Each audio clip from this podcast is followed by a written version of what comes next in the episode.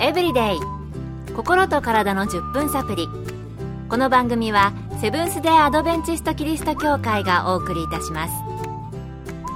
皆様お元気でしょうか？森田美恵です。今日もあなたやあなたの大切な人の心と体の健康に役立つ情報を短い10分間にぎゅっと詰め込んでお届けします。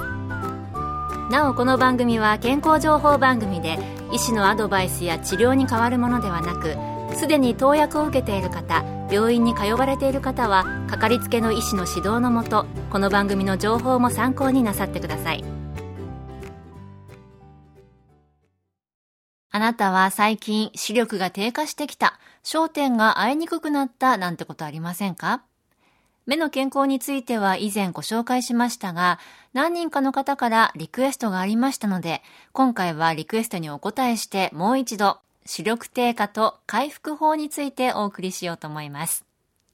今回はアメリカカリフォルニア州シリコンバレーで眼科医師として働かれています。パム土屋先生のお話をお送りします。視力低下の要因の一つ目はドライアイです。ドライアイの治療には軽度の場合は点眼薬を使います。また涙点プラグといって涙の出口である涙点に線をして涙の生理的な排出を人為的に遮断するような治療を行うこともあります。まぶたの清潔を保つことも大切です。また N 酸系脂肪酸の摂取がドライアイの治療にいいと言われています。その他長時間の運転やコンピューター作業などの環境要因を改善すると良いでしょう。2つ目は老眼です。幸運なことにこれは通常目の検査中に診断されます。読書用の老眼鏡または二焦点メガネの助けによって改善されます。3つ目は白内障です。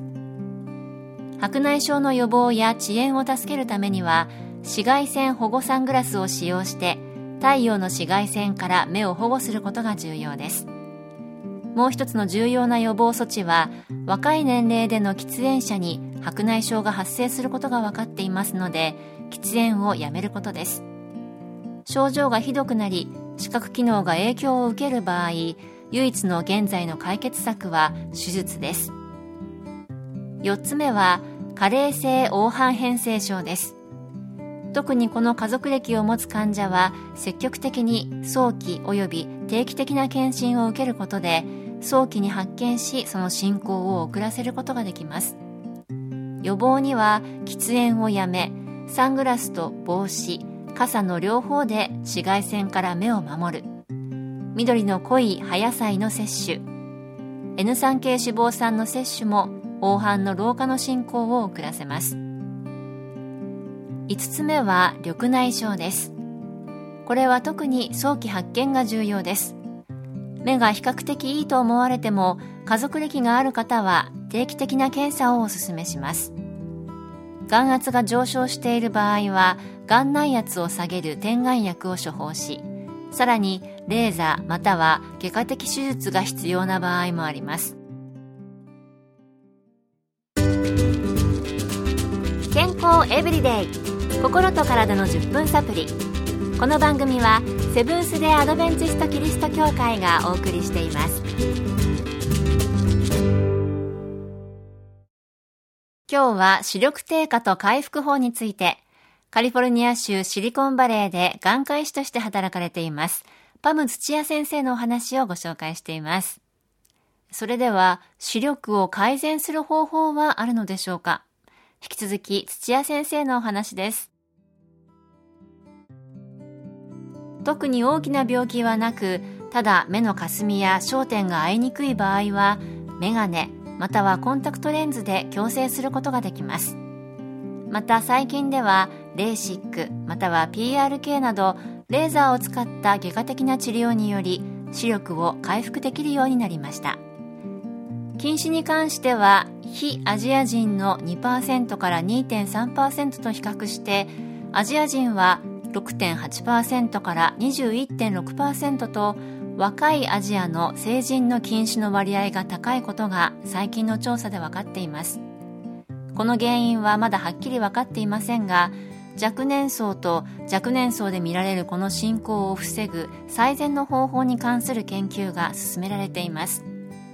一つの興味深い発見は屋外で多くの時間を過ごす若者の方が屋内で多く時間を過ごす若者に比べて近視の進行が低いことが分かっているようです。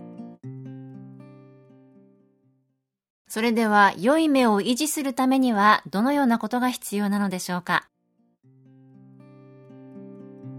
いくつか普段からできる簡単な方法があります。一つ目はサングラスです。太陽の光は強度の近視を助ける働きがありますが紫外線から目を守るために普段からサングラスを着用して白内障などの予防をすることです。2つ目は N3 系脂肪酸の摂取です。栄養価の高い食事をすること色合いの鮮やかな果物や野菜を多く摂ること。特に抗酸化作用のある緑の濃い葉野菜をたくさん摂り N3 系脂肪酸を摂取することで目の老化を防ぎます。3つ目は禁煙です。タバコを吸わないこと。絶対に吸わないことです。タバコはドライアイの引き金になるばかりではなく白内障黄斑変性症の原因になります。4つ目は目にストレスをかけないことです。なるべく目にストレスをかける環境因子を避けて人工涙液などの点眼で目を潤すことです。コンピューターやスマートフォンタブレットの使いすぎに注意してください。アメリカでは202020のルールということが言われています。20分画面を見たら画面から目を離し20フィート離れたところを20秒間見るといったルールです。5つ目はリラックスと定期検診です。毎日身の回りにある綺麗な自然に目を留めて目が見えることに感謝して眺めてくださいそして定期的に眼科で検診することをお勧めしますサングラス、食事、禁煙などいろいろありましたが、そうですね。私は普段からパソコンやスマートフォンよく見ているので、2020-20のルール、いいなと思いました。気にかけてやってみたいと思います。今日の健康エブリデイいかがでしたか？ここで豊橋キリスト教会があなたに送る菜食料理講習会のお知らせです。美味しい菜食料理の作り方と栄養について学び実際に作ってヘルシーな菜食ランチを体験してみませんか？9月29日午前10時から愛知県のセブンス・デ・アドベンチスト豊橋キリスト教会で開催します。講師は菜食料理研究家の川上シーラさん。参加費は無料です。詳しくは豊橋協会菜食料理講習会豊橋協会菜食料理講習会で検索。また豊橋以外でも各地の協会で健康セミナーなどが開催されます。どうぞ番組ブログをご覧ください。健康エブリデイ。心と体の10分サプリこの番組はセブンス・デー・アドベンチスト・キリスト教会がお送りいたしました。それではまた。皆さん Have a nice day!